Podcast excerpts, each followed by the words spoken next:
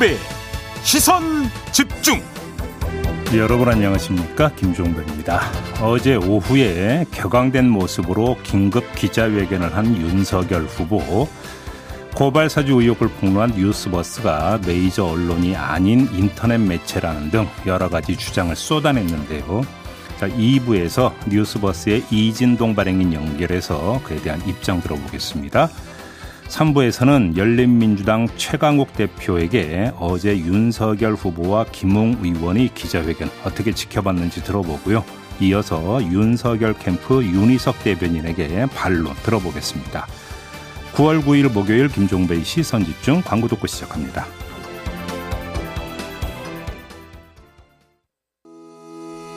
시선 집중은 촌철님들의 다양한 목소리를 기다립니다. 짧은 건 50원, 긴 건 100원인 문자 메시지 샵 8001번, 스마트 라디오 미니와 유튜브 라이브로도 시선 집중과 함께 하실 수 있습니다. 믿고 듣는 진품 시사 김종배의 시선 집중.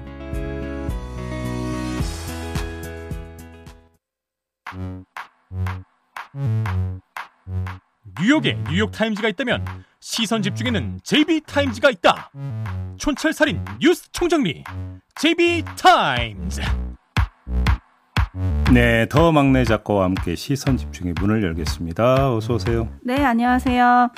본격적으로 시작하기 전에 네. 어제도 본방 실시간 동접자 수가 만 명을 넘어서요. 우리 JB가 시쓸 날이 다가오고 있습니다. 참아. 계속 압박을 넣는군요. JI 킴님이 음. 시안 쓰면 김중배라 부를 겁니다. 라고 보내주셨고요. 옛날부터 많이 들었어요. 아, 예. 네. 하지 감자님은 음. 종배형의 등단 미리 축하드립니다. 라고 인사를 보내주셨고요. 지금부터 시인으로 부르면 되는 겁니까? 네. 네. 3969님이 음. 어려우면 시 대신 삼행시 적어요. 라고 보내시면서 모범적인 예로 삼행시를 직접 보내주셨어요. 김종배 삼행시인데요. 네. 온 띄워주시죠. 네, 김. 김밥 먹으며 오늘도 시선 집중을 진행한다. 종. 종일 청취자의 의견을 존중하며 배. 배려하는 마음으로 상호 존중하는 사회가 되도록 중재 역할을 잘 하겠습니다. 네. 아, 그냥 지금 시 지을게요. 따, 따라 읽으세요.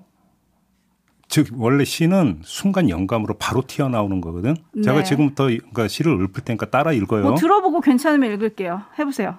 가을 하늘 높고. 네. 말은 살찌는데. 땡. 이거는 인정하지 아니 끝까지 않겠습니다. 들어야지 끝까지. 아예 합해보세요. 말은 살찌는데 나도 말띠 한우 먹고 싶어라.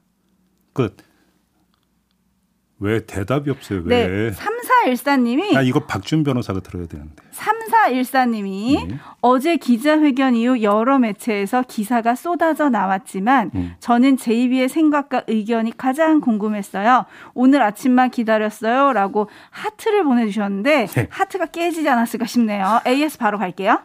네, 가시죠. 자, 어제 오전에 김웅 의원과 오후에는 윤석열 후보의 기자회견이 있었습니다. 네. 저희가 어제 아침에 방송할 때만 해도 김웅 의원 기자회견만 예고가 돼 있었어요. 음. 그래서 그에 따른 내용을 전망하고 그랬었는데 네. 오후에 윤석열 후보가 깜짝 기자회견을 열었습니다. 음. 그 덕에 퇴근은 늦어졌고요. 네. 자, 두 기자회견을 2부와 3부에 걸쳐서 다각도로 짚어볼 텐데요. 네. 일단 촌철님들은 어떻게 보셨는지 궁금합니다. 음. 의견 남겨주시고요. 네. 자, JB는 각각 기자회견에서 어떤 단어에 꽂히셨는지 궁금합니다. 뭐 2부, 3부에서 줄줄이 인터뷰가 예정이 돼 있으니까 네. 내용의 줄기는 인터뷰에서 소화를 하도록 하고요. 저는 이것만 따로 떼어서 말씀을 드리고 싶은데 네. 아, 김웅 의원의 말 가운데 MLB 파크가 등장을 하지 않습니까? 네네네. 화제였어요. 네. 그다음에 윤석열 후보 그 발언에서 메이저 언론과 인터넷 언론이 그 거론되지 않습니까? 그렇죠. 그러니까 MLB 파크가 거론이 된 건 뭡니까? 어, 인터넷 카페 회원 음. 보다도 제대로 검증을 하지 않는 기자들. 네. 이걸 지적을 했던 거고. 네. 그잖아요. 메이저 언론과는 다른 뭐 저는 되게 순화시켜서 그냥 다른이라고 표현하겠습니다. 네. 다른 인터넷 언론 이걸 언급을 하지 않았습니까? 네. 자 기자회견은 기자들한테 일종의 어필하는 자리인데 음. 여기서 기자들 들으라고 이런 이야기를 하면 어떤 반응이 나올까? 저는 그게 참 심히 궁금했었거든요. 음흠. 그잖아요. 네. 네. 기자들 반응이 썩 좋은 것 같지는 않더라고요. 그러니까요. 음. 48 이하나님이 김웅 의원 기자회견 다룬 기사의 짧은 제목이 인상적이었습니다. 음. 김웅 기억나지 않는다. 예. 이런 기사 있었어요. 음. 그리고 1123님이 아니 윤석열 후보는 왜 그렇게 화를 내요? 어, 그러니까 나중에 대통령 돼서도 국민이 설득 안 되면 그렇게 화내고 윽박 지르실 건가요? 이런 문자가 왔고요. 네. 7767님이 인터넷 매체 뉴스는 뉴스가 아닌가요? 라고 물음표를 보내주셨고요. 음, 네. 정경수님이 김웅과 윤석열 한 날 동시에 기자회견. 정치에 우연은 없다. 이런 음. 의견을 또 보내주셨네요. 네. 그래서 궁금한데 윤석열 음. 후보는 왜 어제 깜짝 기자회견을 한 겁니까? 그 윤석열 캠프에서 기자회견 후에 나온 이야기를 보니까 캠프 상의를 거쳐서 기자회견을 잡은 게 아니라 윤석열 후보가 판단을 했다.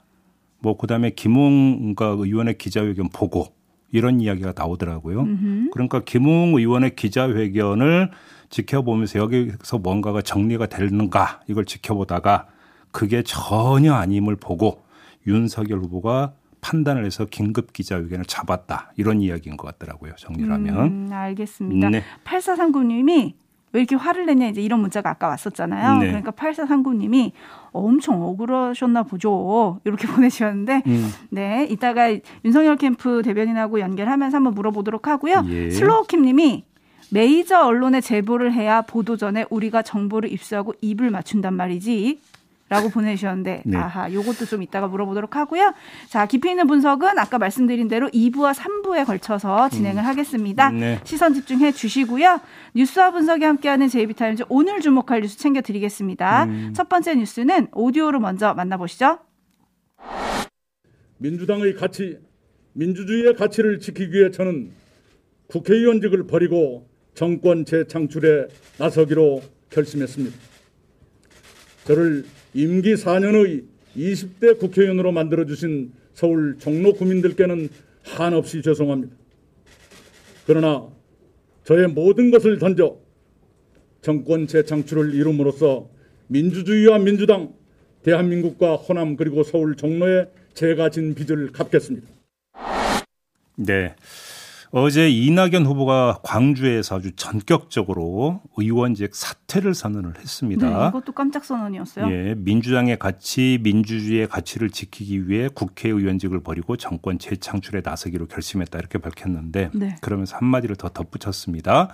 민주당의 대통령 후보가 도덕적이지 않아도 좋다는 발상이 어떻게 가능하냐? 네. 민주당과 보수 야당이 도덕성에서 공격과 방어가 역전되는 기막힌 현실도 괜찮은 거냐? 음흠. 이렇게 반문을 하면서 5.18 역량 앞에 민주당의 가치를 지키며 희생하고 헌신했던 선배 당원들 앞에 부끄럽지 않은 후보를 내놓아야 한다. 이렇게 주장을 했습니다. 네, 10일 1차 슈퍼위크를 앞두고 승부수를 띄웠다. 배수진을 쳤다. 뭐 이렇게 봐야 되는 거죠? 뭐 이거는 뭐 모두가 뭐 그렇게 분석을 하고 있으니까 아무리 제가 삐딱선을 타고 싶어도 네. 이건 탈 수가 없습니다. 그러니까요. 네, 이건 뭐 이렇게밖에는 분석이 될 수가 없는 건데요. 네. 그래서 이거는 뭐 당연히 그렇다고 치고 짚을 점만 뽑아보죠. 약발이 먹히겠느냐. 음흠. 의원직 사퇴 선언이 약발이 먹히는 그런 선언이 될 수 있겠느냐. 이것만 짚어봤으면 좋겠는데요. 네. 이낙연 후보는 부끄럽지 않은 후보로 강조함으로써 부끄러운 후보를 우회 비판하고 소환한 셈 아니겠습니까? 그러니까요. 지금 길라님이 은근 네거티브라고 또 의견을 보내주셨어요. 그러니까 그 부끄러움을 도덕성으로 치환한다면 과연 지금 민주당 경선을 지배하는 평가잣대가 도덕성일까? 음. 그래서 이렇게 선언을 하면 다시 이게 주된 평가의 덕목이 되고 그래서 슈퍼이크나 이런 데에서 이낙연 후보가 유리한 고지에 설 수 있을까? 이걸 봐야 되는 거잖아요. 약발이 네. 먹힐까 안 먹힐까를 보기 제일 위해서는. 중요한 문제죠. 근데 충천 순회 경선 결과가 나온 뒤에 대개의 분석은 권리 당원들마저 본선 경쟁력을 최우선시하면서 될 만한 후보를 선택했다. 바로 이거였거든요. 네. 대체적인 분석이 이거였습니다. 이 대체적인 분석이 맞다면 핀트가 다른 것이죠. 음. 그잖아요. 네. 물론 다르게 읽을 여지가 있긴 합니다. 어제 홍익표 의원이 저희와의 인터뷰에서 저조한 투표율을 언급을 하지 않았습니까? 그랬죠. 그러면서 이 현상이 부끄럽지 않은 후보의 변, 어, 본선 경쟁력에 대한 우려 그리고 될 만한 후보에 대한 심리적 저항감이 복합적으로 작용해서 빚어진 결과다. 음. 이렇게 해석을 할 수도 있을 것 같은데 네. 그런다 하더라도 부끄럽지 않은 후보 어필은 반쪽짜리에 불과할 수밖에 없다. 왜 그러냐면 본선 경쟁력이라는 문제가 있기 때문인 것이죠. 음. 자, 이런 점을 봐야 되고 오히려 아마 이런 게 있는 것 같습니다. 어제 홍익표 의원의 이제 그 인터뷰 내용에 이제 그 맥락을 읽으면 네. 투표율이 상당히 저조했는데 그거는 뭐냐면은 이른바 그 부끄러운 후보에 대해서 뭔가 저감이 있지만 네. 그렇다고 해서 다른 그러니까 본선 경쟁력을 고려하면 또 대안이 마땅치가 않기 때문에 투표를 포기한 거 아니냐. 아마도 이런 해석을 하고 있는 거 아닌가 싶은 추정이 가능하거든요. 음. 그런 점에서 혹시라도 그러니까 마음으로는 이낙연 후보 쪽에 기울어져 있지만 다른 요인 때문에 본선 경쟁력이나 이런 음. 다른 요인 때문에 투표를 포기하려고 하는 사람들을 독려하는 독려하기 위한 이런 차원으로도 읽을 수 있는 부분이 있겠죠. 음. 요 점을 하나를 지적을 하고요. 또 한 가지만 더 짚겠습니다. 네. 이낙연 음, 후보의 의원직 사퇴 선언으로 두 명이 자동으로 소환이 됩니다. 그러니까요. 한 명은 이재명 후보가 되겠죠. 네. 이낙연 후보는 의원직 던지는데 음. 당신은 지사직 안 던지십니까? 이런 네. 얘기가 따라 붙을 것 같고요. 최재형 후보도 그걸 얘기를 했더라고요. 또 하나 윤희숙 의원도 소환이 되죠. 네. 자, 이낙연 의원의 의원직 사퇴 선언은 이건 뒤에 무르고 말고 할 수 있는 성질의 문제가 아닙니다. 그렇죠. 그냥 이제 사직서 처리가 돼야 되잖아요. 네. 그런데 그럼 국회 본회의가 열려야 되잖아요. 그렇죠. 여기서 표결을 하는데 이낙연 의원 사직서는 표결 처리하고 윤희숙 의원 사직서는 표결 처리 안 한다라는 그림이 성립이 된다고 생각하십니까? 아니겠죠. 그래서 오늘 조간 보면 둘 다 사퇴가 되면 뭐 대선할 때 보궐을 같이 치른다 이런 기사 나오던데요. 그러니까 결국은 여기서 좋든 싫든 원하든 원하지 않든 아, 민주당은 처리할 수밖에 없나요? 의원직 사직서 처리를 할 수밖에 없는 상황에 내 몰렸고 음. 그렇게 연출이 됐다. 네. 자 그러면 여기서 이제 그러면 이 표결하는 어떤 표심을 봐야 되는데 네. 부, 그러니까 그럼 민주당 의원들 입장에서는 부담을 더는 거냐, 더 하는 거냐. 이걸 따져봐야 되는 거죠. 아, 그러네요. 네. 그죠? 네. 음, 한번 그건 좀 지켜보도록 하죠. 네. 이퍼사님이 근데 왜 종로구 의원이 호남에 가서 사퇴를 합니까? 라고 물으셨네요. 승부의 분수령은 호남에 있다고 보기 때문이겠죠. 그리고 지금 제이비가 짚어주셨는데 6365님이 국회의원 사퇴도 국회 본회의에서 결정나야 되는 거 아닙니까? 라고 질문을 보내주셨는데 네. 그러니까요. 그 음. 부담은 음. 민주당 의원들이 더 안게 됐다. 뭐 이런 얘기시고 9202님은 꼭 그렇지 않을 수도 있어요. 아 그래요? 더 음. 가벼운 음. 마음으로 누를 수도 있나요? 9202님은 이재명 지사도 선택을 해야겠네요. 라고 보내주셨네요. 곧 한번 좀 지켜보죠. 네. 네, 알겠습니다. 더 지켜보도록 하고요. 제이비타임즈 다음 주목할 뉴스는 어떤 겁니까? 청와대 비서관 출신의 박진규 산업자원부 1차관이 지난달 31일에 회의에서 공무원들에게 대선 공약으로 괜찮은 아젠다를 내라고 지시를 했다는 사실이 어제 보도를 타지 않았습니까? 네, 논란이 많이 됐습니다. 대선 캠프가 완성되고 의견을 내면 늦는다면서 후보가 확정되기 전에 여러 경로로 의견을 넣어야 한다. 뭐 이렇게 이야기를 했다라는 거예요. 네. 자, 공무원은 선거에 있어서 엄정 중립을 지켜야 되는데 이게 도대체 뭔 소리냐? 이런 이야기 당연히 따라붙은 거 아니겠습니까? 네.